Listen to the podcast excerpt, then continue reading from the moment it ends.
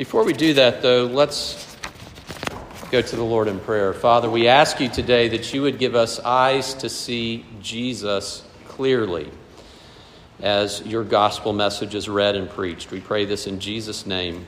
Amen. Mark chapter 8, verses 22 through 30. And they came to Bethsaida, and, said, and some people brought to him a blind man and begged him to touch him. And he took the blind man by the hand and he led him out of the village. And when he had spit on his eyes and laid his hands on him, he asked him, Do you see anything? And he looked up and he said, I see people, but they look like trees walking. Then Jesus laid his hands on his eyes again, and he opened his eyes. His sight was restored, and he saw everything clearly. And he sent him to his home, saying, Do not even enter the village. And Jesus went on with his disciples to the villages, the villages of Caesarea Philippi. And on the way, he asked his disciples, Who do people say that I am? And they told him, John the Baptist. And others say, Elijah. And others, one of the prophets. And he asked them, But who do you say that I am? Peter answered him, You are the Christ. And he strictly charged them to tell no one about him. In 1688, the philosopher William Molyneux proposed a question to John Locke, and it went like this He said, uh, Imagine there's a person blind from birth, and they, um, they're able to uh, hold and feel a sphere, a circle, and also a cube, and know the difference. And then imagine that they receive their sight and the question is without actually touching the sphere and touching the cube, would they be able to identify the sphere and the cube? Now, that was a theoretical question that actually, those that are in epistemology, uh, they, they actually debated that for hundreds of years. In fact, it's still debated. Guys like Voltaire, Diderot, Thomas Reid, Adam Smith, Leibniz, a whole bunch uh, debated that, um, and some said yes, and some said no.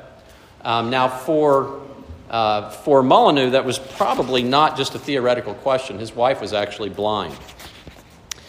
Well, now because of modern science, we are beginning to get a picture. They thought for years that that was an unanswerable question, but it appears that we have an answer. In an August 2014 article in The New Yorker, um, it said this Since 2003, Dr. Pa- Pawan Sinha has organized and supervised sight restoration surgeries for more than 200 blind children from some of the poorest regions in India. The surgeries were given to any child who medically qualified, some of whom had been blind since birth with cataracts. After sight had been restored, Sinha proposed Molyneux's question in a typical example, a teenage boy blind since birth because of opaque cataracts sees for the first time. The boy sits still and blinks silently. Sinha believes that these first moments from newly sighted of the newly sighted are blurry, incoherent, and saturated by brightness, and swirls of colors that do not make sense as shapes or faces or any kind of object. Sinha said, Moments immediately following bandage removal are not quite as magical as Hollywood movies would have us believe. So, then to answer Molyneux's question, then, no, a cube and a sphere are both lost in this confusion. Stephen Kosslyn, a pioneer in the field of vision and mental imagery, goes on to say that many of the seemingly natural qualities in everyday vision are not innate, but are instead learned through experience. The brain can't possibly know that in advance, that in advance of being born, he said. And so, in these first moments of new sight, even with two good eyes, the incoming light will be mishandled by an unprepared brain. Well, since the surgeries that Sinha did, he followed up with the Prakash uh, children and found that within a week to a few months after surgery, the children could match felt objects to their visual counterparts. Now, that's interesting. So the mystery has been revealed. Uh, but how does that apply to our text today? Well, it reminds me quite a bit of Jesus and his two stage healing here of this blind man. Uh, very similar. The man said, I see people, but they look like trees walking. And then, after the second time Jesus applied hands to him, uh, he opened his eyes and his sight was restored and he saw everything clearly. Now, this is interesting. This healing is unique in all of Jesus' healings in Scripture. There's no other two stage healings.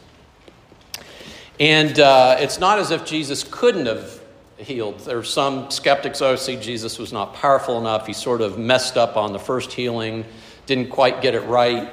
Um, and, and that's not true. We find that Jesus does healings in Scripture that we would consider to be more, even more dramatic, like the raising of dead.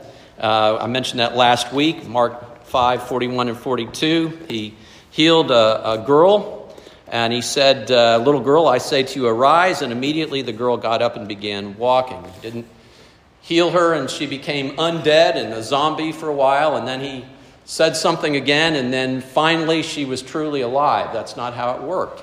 So, what's going on here? And I think that what we have in our text is something for you and for me, something that the disciples and the people of Jesus' day would not have understood because God, by His Spirit, has revealed it to us and put this healing in context. What we find here is this is a, an image of how people oftentimes uh, perceive Jesus and see Jesus. It can happen in stages. There's a first stage healing, there's a first stage sight where people, as it were, spiritually see Jesus, but he's like trees walking. And then finally, they see Jesus clearly. Remember last week in our text, the disciples were blind. They were blind spiritually. Mark chapter 8, 27 and 28. Then Jesus went on with his disciples to the villages of Caesarea Philippi. Uh, excuse me, uh, Mark 8, 18. Having eyes, do you not see? He said to his disciples, You have the apparatus, you have the eyes, but you don't see. You don't see me. You don't understand me. You're confused about me. You're blind what we find is there is a, a partial sight in our text in the next verses, Mark 8, 27 and 28. And Jesus went on with his disciples to the villages of Caesarea Philippi, and on the way he asked his disciples, Who do people say that I am? And they told him John the Baptist, and others say Elijah, and others one of the prophets. And he asked them, But who do you say that I am? And Peter answered him, You are the Christ. Bingo. Peter, you got it. You got this one correct. You have eyes to see that Jesus is the Christ. Others thought they saw Jesus. They thought they perceived him. They had opinions about him. Some thought John the Baptist. John the Baptist was highly respected. Uh, he was a highly respected prophet in the day of Jesus. Others thought Elijah.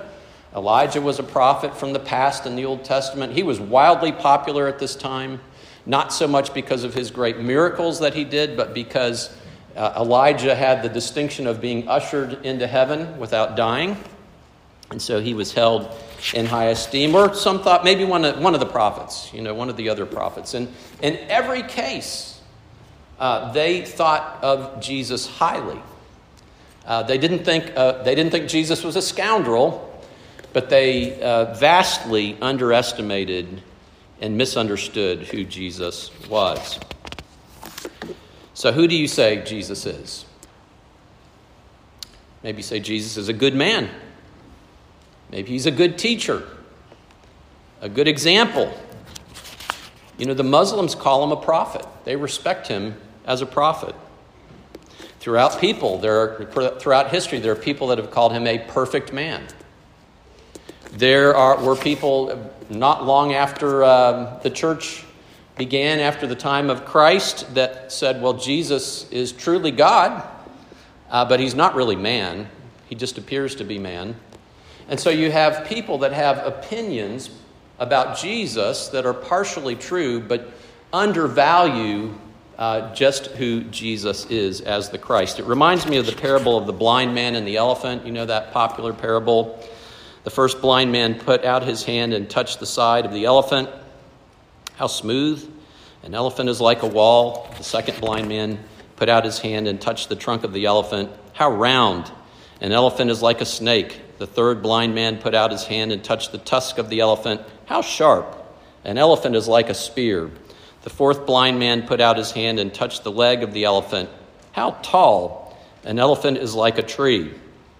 The fifth blind man reached out his hand and touched the ear of the elephant. How wide! An elephant is like a fan. The sixth blind man put out his hand and touched the tail of the elephant. How thin! An elephant is like a rope. Now, the application of this story is a little different usually, but basically, they had one problem. They were blind, they couldn't see the elephant, and so they misunderstood who the elephant was. But not Peter. Peter correctly called him the Christ. That could also be translated the Messiah, literally the anointed one. Now, in the Old Testament, this term Messiah actually was used very infrequently. And it was used in a broader way than we often think of Messiah. It simply meant anointed one. And the priests in the Old Testament were anointed, uh, kings were anointed. And, uh, and we find that by the time of Christ, this term Messiah had taken on connotations related to kingship, specifically King David, uh, specifically uh, the one king that was to come. We do see the term used in Daniel chapter 9, verse 25. Know therefore and understand that from the going out of the word to restore and build Jerusalem to the coming of an anointed one, a prince, there shall be seven weeks. This is terminology related to a king. And so at the time of Christ, the, the idea of this king would come, and all of the prophetic word about the transformation of Israel and the earth, and how there would be peace and how there would be righteousness. And what it meant to them was that their oppressors uh, would be defeated and done away with. And there would be righteousness throughout the world. And this, this Messiah, this anointed one, would come and uh, be this person. And that was, this concept was current at the time of Christ. We see this, for instance, in John chapter 1. Uh, verse 40 and 41 Andrew comes to his brother Simon Peter. He found his own brother Simon and said, We have found the Messiah, which means Christ. And then the account of the woman at the well in John chapter 4, verse 25. The woman said to him, I know that Messiah is coming, he who is called Christ. When he comes, he will tell us all things. And then she went on to say, Come see a man who told me all that I ever did. Can this be the Christ? They had expectations, but those expectations were wrong. And so Peter's vision at this point is still blurry. And yet his statement, his declaration that Jesus is the Christ, is the first example of real sight by the disciples in the book of Mark. And it, it finds itself in the center of the book of Mark geographically and thematically. We find this declaration of Christ, and from that point forward, things change. Now, I'm not going to give away too much from next week's sermon, uh, but I must, because where we go next is definition of Messiah. So, verses 31 and 32 And he began to teach them that the Son of Man must suffer many things and be rejected by the elders and the chief priests and the scribes and be killed, and after three days rise again. And he said this plainly, and Peter took him aside and began to rebuke him, right? So he gets that he's the Christ, and then he rebukes Jesus immediately after that. And so it's clear that Peter does not see Jesus clearly. Mark 8:33 but turning and seeing his disciples he rebuked Peter and said get behind me Satan for you're not setting your mind on the things of God but on the things of man. Peter had a different concept of Messiah. Messiah was one that was going to come and save and help them.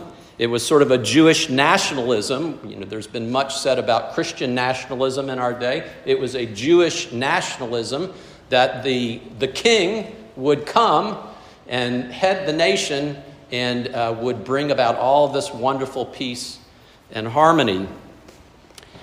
And Jesus said, Not so fast. Um, It's a different view of my messianic goals, my messianic purpose in being here. Peter's idea was sort of like this or somebody banging on your door, kind of a wild man banging on your door. You call the police, and the police show up. You look out the window and you go, Thank you so much. You know, I'm so glad you're here. Or you have uh, maybe a mom in the grocery store, and mom's with her kid, and the kid's looking at the gummy bears, and the mom goes over to the next aisle to look at the sardines, and uh, the kid's freaking out. Mom is gone and starts to whimper and cry, and mom rounds the corner. I'm so glad to see you, mom. You're here to save the day. I mean, that's what they thought. Jesus was going to do this. It's all going to be wonderful. He's going to save us. Well, Jesus begins to clear up Peter's vision. Verse 34 And calling the crowd to him with his disciples, he said to them, If anyone would come after me, let him deny himself, take up his cross, and follow me. You see, they would have thought that Jesus is going to usher in this kingdom, and who is going to be there with him? Why, his followers, his disciples. They're going to be with him, be part of his administration. And Jesus says, if you're going to follow me, you're going to have to take up your cross. That is, you're going to have to look forward to the uh, emblem of Roman execution, not glory if you're going to follow me.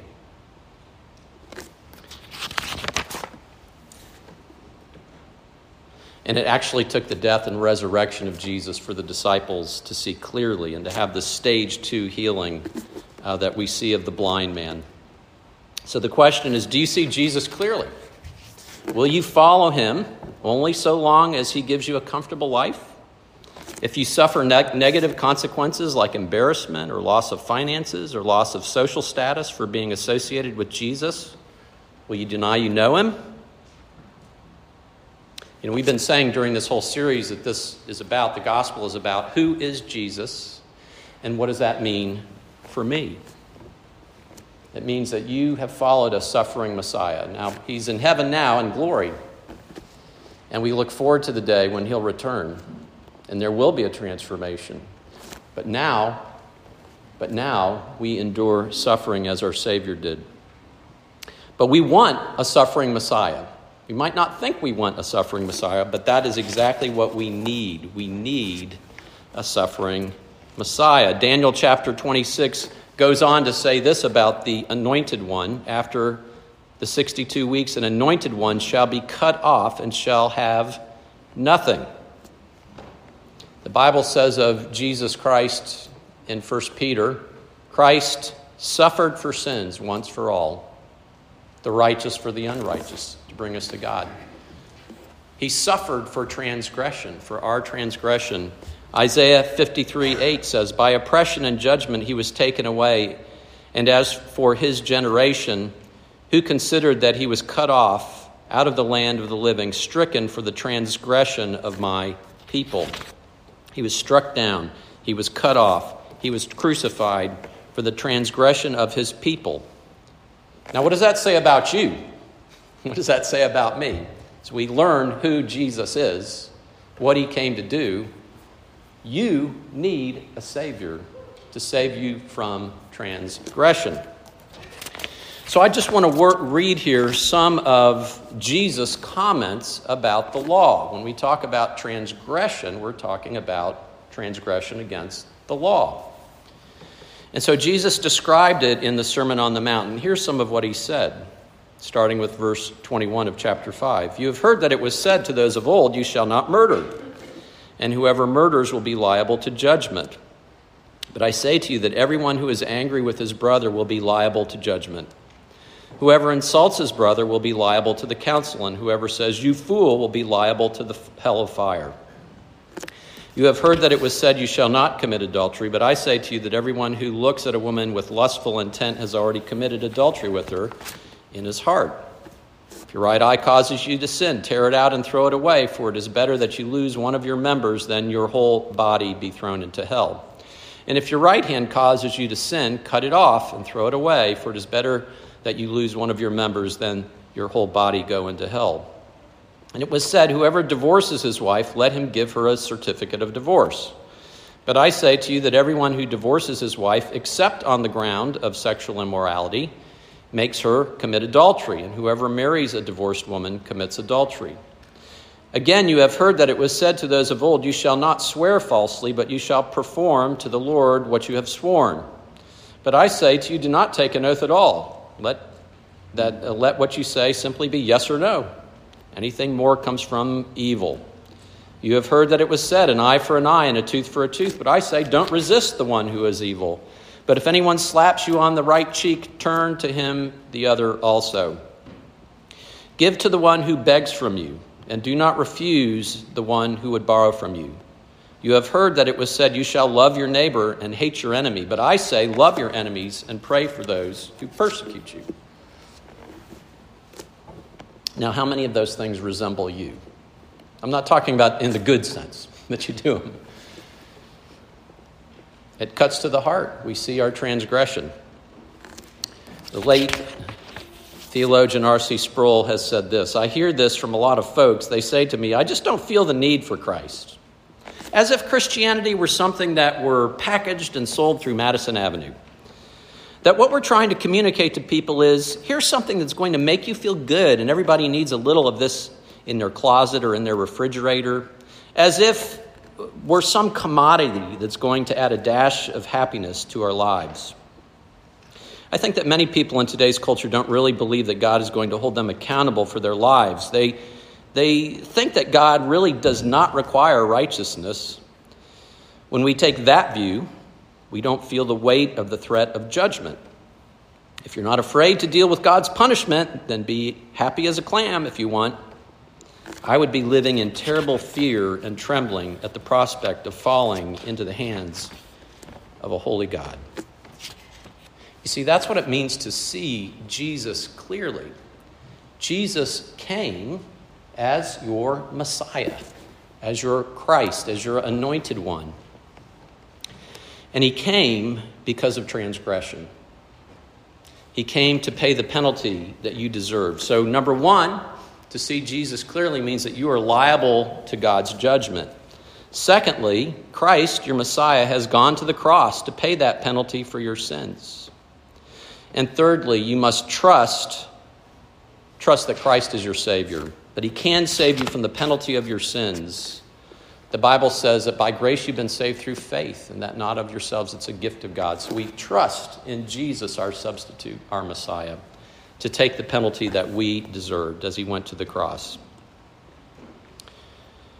And so, my question is do you see clearly now? Do you see Jesus? A man by the name of Anthony Poloni came to see Jesus clearly. This was his story. He said, In my life, I've had my share of sins. I used to cut myself and think that I was not good enough to live. I used to think God hated me. Why would God allow certain things in my life if He really loved me? I obviously had a lot of questions about God, and while I was in college at the Citadel in South Carolina, I got involved in a campus ministry, and the ministry leaders offered help when I had questions. I learned more about Jesus at a retreat in North Carolina. And during the retreat, I talked with a leader in the ministry, and the conversation bounced back and forth between my questions and his answers. I thought that Christians never sinned. I asked, How can I know if I'm forgiven and have eternal life? He said, by believing that you are a sinner and that Christ died for your sins and then accepting him as your Savior. I thought that Christians never sinned. I also thought that my sin was keeping me from forgiveness. He explained that even Christians do sinful things, but that Jesus has the power to change lives. After that, I accepted that I was a sinner and that Christ died on the cross for my sins. I knew I was forgiven. See, he saw clearly Jesus. Jesus as the Christ. That's who he was. And so, my question is for you simply this Do you see Jesus clearly? Let's pray. Father, we do come to you and ask again, just as we did at the beginning of this reading and sermon, that you would give us eyes to clearly see Jesus, that we would see that he is the Christ, and that we would know what that means that he is the Christ. Not just intellectually, but by faith we would come to experience him as our Messiah. We pray this in Jesus' name. Amen. Now let's continue to um, sing of our wonderful Savior. We're going to prepare for um, receiving of the Lord's Supper in just a minute, but let's stand and sing, Hallelujah, what a Savior.